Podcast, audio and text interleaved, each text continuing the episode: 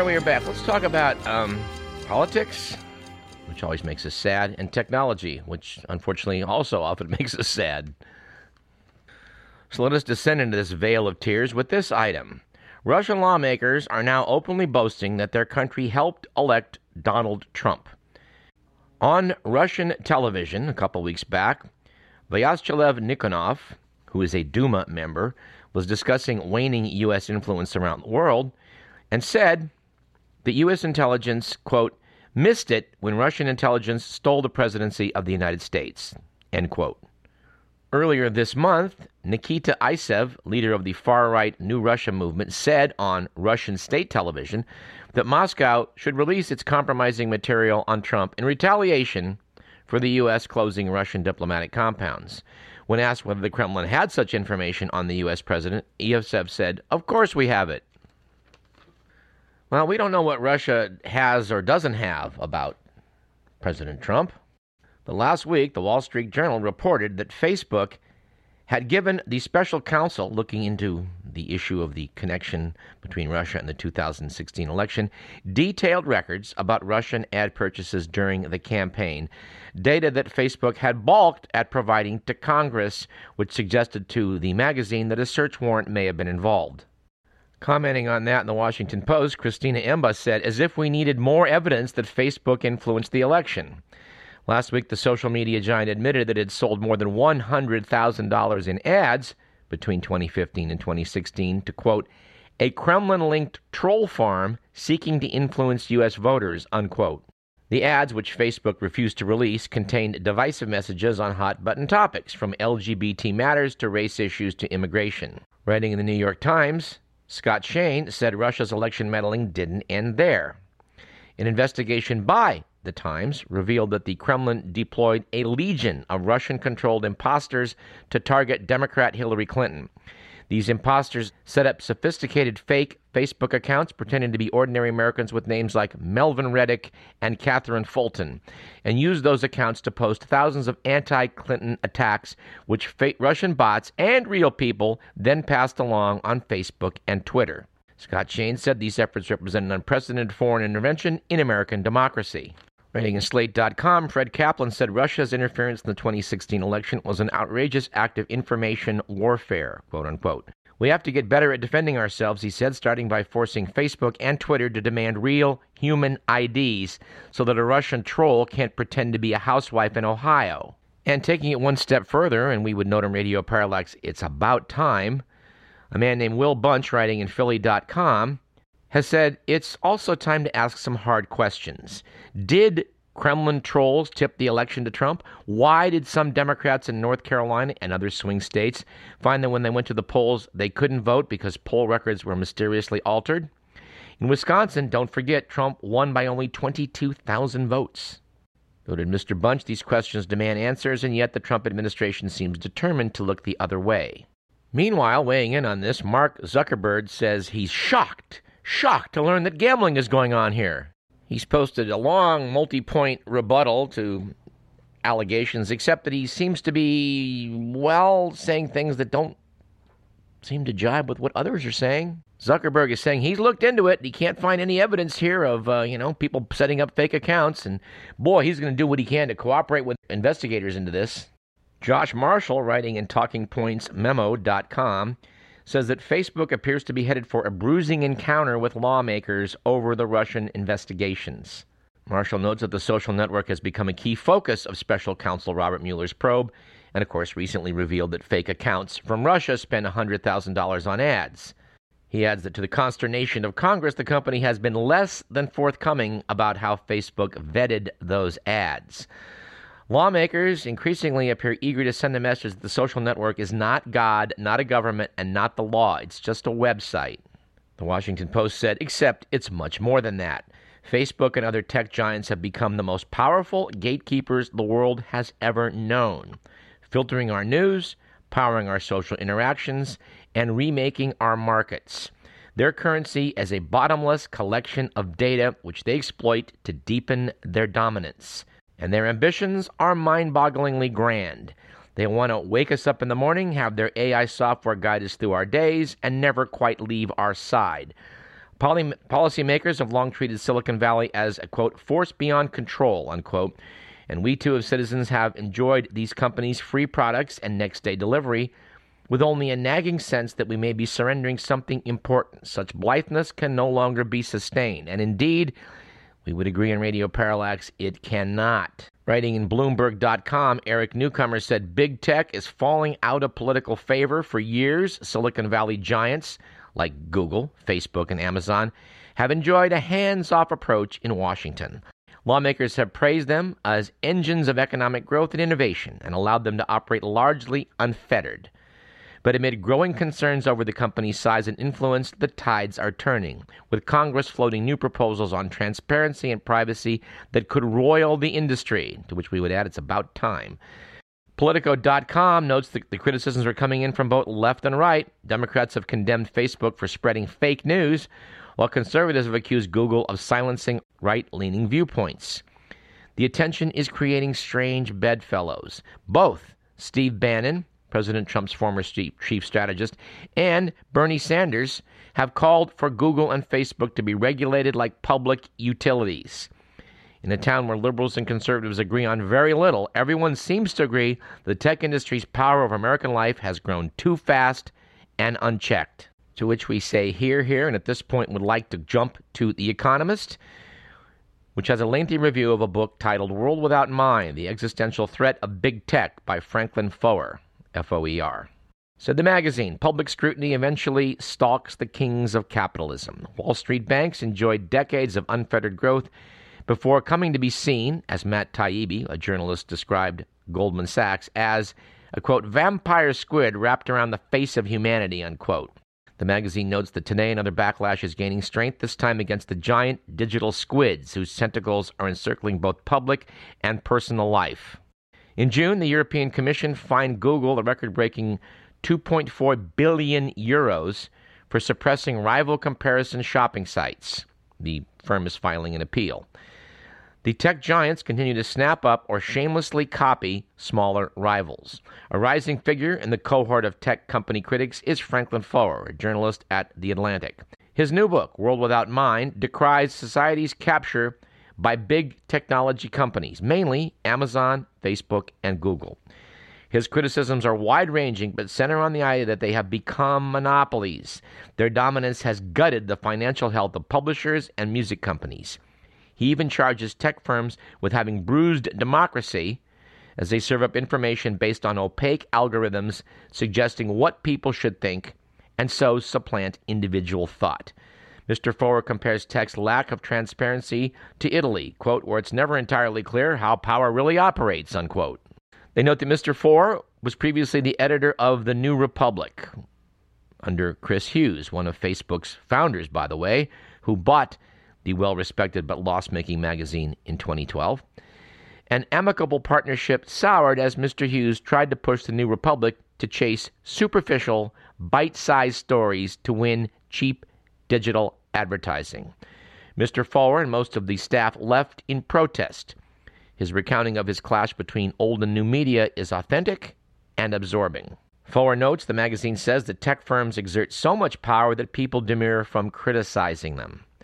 Foer saw this firsthand when he became an activist against Amazon's treatment of authors and publishers. Because the online giant could influence the success of books, many lawyers and publishing executives feared speaking out. Mr. Foer's concern about opacity is also spot on, says the magazine.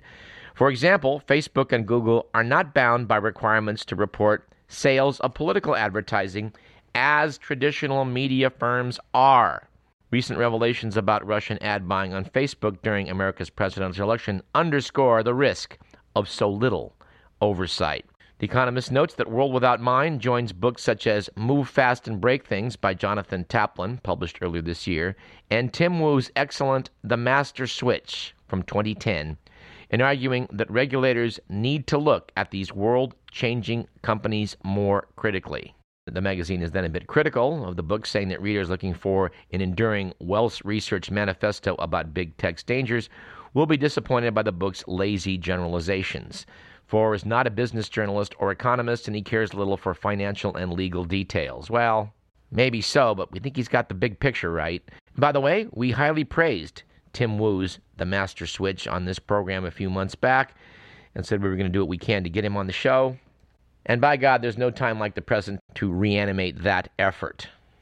The Economist also notes when it comes to solutions, Mr. Foer was also a bit breezy. He suggests that much as some consumers have shunned packaged unhealthy foods in favor of artisanal options, they might opt for new ways to spend time online. The Economist says this optimistic solution misses a critical point. There is no local farming equivalent of a search engine or an online social network. And tech firms are pushing into new sectors, even buying up the local alternatives that Mr. Foer's suggested as solutions in his food analogy. This summer, after all, Amazon bought Whole Foods, a grocer. I want to note on a personal level that I know a lot of people that work in tech, work in Silicon Valley, and the fact that they just don't seem concerned about any of this concerns me a great deal. We don't have time today to delve into this Equifax um, disaster, but you know, when 143 million people go to some central data repository and put their addresses, credit card details, social security numbers, and that gets hacked, that can't be good. And while in Hawaii, I had a fascinating chat with um, one of my relatives who noted that um, she'd gone onto Facebook, posted some pictures, and then later tried to delete them. She later encountered the same pictures, and when she tried to step in to, do, to edit them further, she was told that she no longer had access to them. I need to flesh out some details in that uh, in that narrative, but uh, I'm sure she's telling me the truth. And I'm sure that if you do post something on Facebook, another relative pointed out that she had taken the time to read the agreement that we have with Facebook and noted that yeah, yeah, they they do own what you put on there. It becomes their property. And of course, as Tim Wu pointed out in the Master Switch and his previous work, Attention Merchants, we are the product. Facebook makes money not from us because, it, after all, it's a free service, by selling data about us to corporations and presumably governments. Is there a potential for misuse here? Well, uh, we think so. And we got some bad news about uh, trying to fool the ever more ubiquitous facial recognition technology. As reported in New Scientist magazine, Amarjit Singh at the University of Cambridge and his team have trained a machine learning algorithm to locate the 14 key points on a face that our brains pay the most attention to when we look at someone. And it turns out it only needs to see a fraction of these points to guess where the others are likely to show. Thus, said the magazine, you can ditch that hat and scarf. Facial recognition software can now identify you despite disguises. Yes, apparently the good people at Cambridge showed their system 2,000 photos of people wearing hats, glasses, scarves, and fake beards hand labeling them to indicate the locations of those key points, even if they couldn't be seen. The algorithm was given a subset of images to learn how disguised faces correspond to the same faces without a disguise. It was able to accurately identify people wearing basic disguises like a cap and scarf 69% of the time.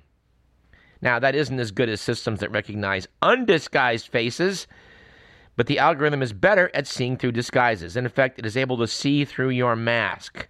Who thinks this is a good idea? Singh himself admits that the system could help identify criminals who are trying to hide their identities, but admits that authoritarian governments could also use it to identify protesters. Hello? They then quote Anil Jain at Michigan State University saying, There is always a trade off between security and privacy but says that people in public spaces are already under constant surveillance by security cameras, so they shouldn't be too worried about every improvement in the technology. And returning to Facebook, as we, I think, have to do, uh, in this case, another article from the News and Technology section of New Scientist, in this case, the September 16th issue, article by Matt Reynolds says the following. There's often something not quite right about humanoid robots. They're cute up to a point. But once they become a little too realistic, they start to creep us out, a foible called the uncanny valley. Now, Facebook wants robots to climb their way out of it. Researchers at the company's AI lab have developed an expressive bot, an animation of a face controlled by an artificially intelligent algorithm. The algorithm was trained on hundreds of videos of Skype conversations, so it could learn and then mimic how people adjust their expressions in response to others. In tests, it successfully passed as human like.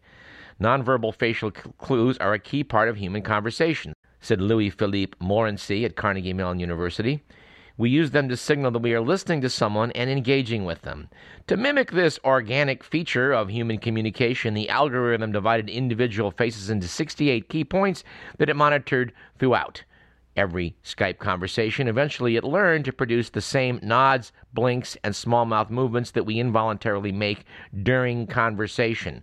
The bot was then, was then able to look at a video of human speaking and choose in real time what the most appropriate facial response would be. The person was laughing, for example, the bot might choose to open its mouth to or tilt its head subtly. The Facebook team, God bless them, then tested the system with panels of people who watched animations that included both the bot reacting to a human and a human reacting to a human. The volunteers judged the bot and humans to be equally natural and realistic. Facebook will present the work at the International Conference on Intelligent Robots and Systems in Vancouver uh, later this month, which is probably taking place now. Anybody in Vancouver listening? Let us know what they're doing up there. The article by Matt Reynolds concludes by noting that robots aren't so good at mastering these subtle elements of human interactions, but we, we already know that humans prefer speaking with robots that mimic their own facial expression. Now, Facebook is trying to take robot conversations to the next level, and at some point we'll get out of the uncanny valley and come out the other side, he said. And an incredibly idiotic but related story, we have this robots are invading the symphony hall. Writing on Inc.com, Kevin Ryan said that Yumi, a two armed robot built by the Swiss robotics company ABB, last week conducted a performance of the Lucca Philharmonic Orchestra in Pisa, Italy. The 84 pound bot learns tasks by recording, then mimicking them without any coding required. It has wrists, elbows, and shoulders, giving it movements fluidity similar to a human being's. Reportedly, Andre Colombini taught Yumi the songs for the performance, including La Donna è Mobile from Verdi's Rigoletto. It's noted that unlike its human counterpart, the robot can't respond to how the orchestra is playing. Mr. Millen asked the question of isn't that what a conductor is supposed to be doing? Well, I always thought so. And if Facebook didn't have enough trouble, and frankly, we don't think Facebook has nearly enough trouble and hope it's in for quite a bit more trouble, we have this Facebook is scrambling to update its advertising platform after it was revealed that advertisers could use it to market directly to anti Semites According to Sarah Frier, writing in Bloomberg.com, the social network temporarily disabled the ability to target users by their self reported education, employer, or field of study last week after investigative news site ProPublica found that some users were filling in those fields with offensive content. As a result, marketers could target their ads to Facebook users who expressed interest in categories like Jew hater, Facebook automatically creates ad categories based on what users post about themselves, often relying on users to report abuses. This is the latest black eye for Facebook's self service ad platform. Recently revealed, as we reported twice already, to have sold $100,000 worth of political ads to a Russian linked troll farm during the election. And thanks to Amazon and others, Toys R Us has now filed for bankruptcy. The Wall Street Journal has reported that uh, this is just the latest casualty of the pressures facing brick and mortar retails. The Toy Emporium, which operates 1,600 stores around the world, has 64,000 employees and it plans to keep most of its locations operating as usual. Its main priority is restructuring more than $5 billion in long term debt. So let's just say they go out of business and 64,000 people lose their jobs. At least Amazon's Jeff Bezos will be able to take up quite a bit of that slack in his own personal bank account. You know, not to sound like Karl Marx here, but you know, something's wrong, people. And reminded by the mention of Karl Marx that uh, a friend of mine posted on Facebook recently a quote from Marx and Engels, which I, I found rather obtuse. It has something to do with Marx and Engels' prediction about the role of, of marriage and the wife and being a slave to the husband. Uh, I don't know. Not being either a student or a fan of Marxist doctrine, all I could think of to reply was to just say, well, I understand that Marx and Engels thought that Ruth that Ruth should stick to pitching, which I think is a heck of a joke if you're an American, but he was posting in Australia, so I'm not sure they got it down under. I had a chat recently with a friend I hadn't talked to in, I don't know, something like 15 years, and she was mentioning how uh, uh, a relative of hers was getting the house set up with Bluetooth in every room with some one of, one of those assistants, Alexa or Siri, I'm not sure which one of it was, set up so that no matter which room in the house this person's elderly parents were in, they could talk to this personal assistant. a trend we are not admiring. New Scientist, who else, noted in their 16th of September issue that voice assistants are now connected to everything from thermostats to smart banking. Smart banking? Sounds like dumb banking to me. Anyway, to once again go to our good friends at New Scientist, they said, Did you hear that? Alexa did. Voice assistants have been hijacked using sounds above the range of human hearing. Once in, researchers were able to make phone calls, post on social media, and disconnect wireless services, among other things. The magazine notes that this is a problem because of the fact they're connected to things like internet banking. So security breaches are considered rather serious. This hack was created by Guoming Zhang and Chen Yang and their team at Zhejiang University in China. Using ultrasound, a command inaudible to us, was used to wake the assistant, giving the attacker control of the speaker, smartphone, or other device, as well as access to any connected systems. The attack works by converting the usual wake up commands, OK Google or Hey Siri, etc., into high pitched analogs. When a voice assistant hears these sounds, it still recognizes them as legitimate commands, even though they are imperceptible to the human ear. It isn't easy to pull off. The attacker needs to be close enough to the targeted device to hack it, although it may be possible to play the commands via a hidden speaker as they walk past. Assistants which fell for this ploy included Amazon's Alexa, Apple's Siri, Google's Now, and Microsoft's Cortana. The Chinese researchers noted that not all devices were equally easy to fool. E- equally easy to fool. To take control of Siri, the owner's voice had to be surreptitiously recorded for playback before being converted to ultrasound, as Apple's system recognizes only the speaker. The magazine notes that to secure voice assistance in the future, ultrasound could be suppressed. They were quoting Tavish Vaidya of Georgetown University, who then added that, however, we should focus on protecting against unauthorized commands rather than limit, limiting what assistants can do. Do you agree? We don't.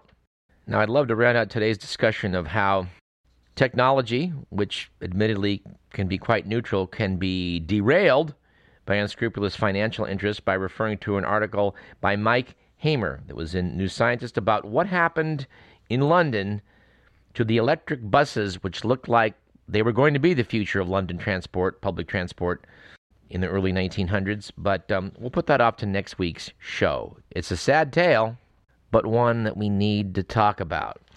I don't want to end on a downer today, so um, let's talk about some research that might really help people in the future, as opposed to helping a hacker empty your bank account. And we will yet again go to New Scientist. In this case, it's the September 9th issue. Article by Claire Wilson. It's in the news and technology section, but explains how blind people can quote unquote see as bats do by echolocation. The article focuses in on Daniel Kish, a Californian who is so proficient in using ambient echoes to make his way around a room that he can actually uh, sketch a room after he's clicked his way around it. He can even go mountain biking along unfamiliar routes, noting that you can tell a tree from a post from a human. It is already known that this ability involves some brain areas that are normally reserved for vision in sighted people, Daniel Kish has been blind almost from birth. He thinks that he experiences a sensation as something akin to images, saying, quote, There's a real palpable experience of the image as a spatial representation. Here a wall, there a corner, and here is the presence of objects.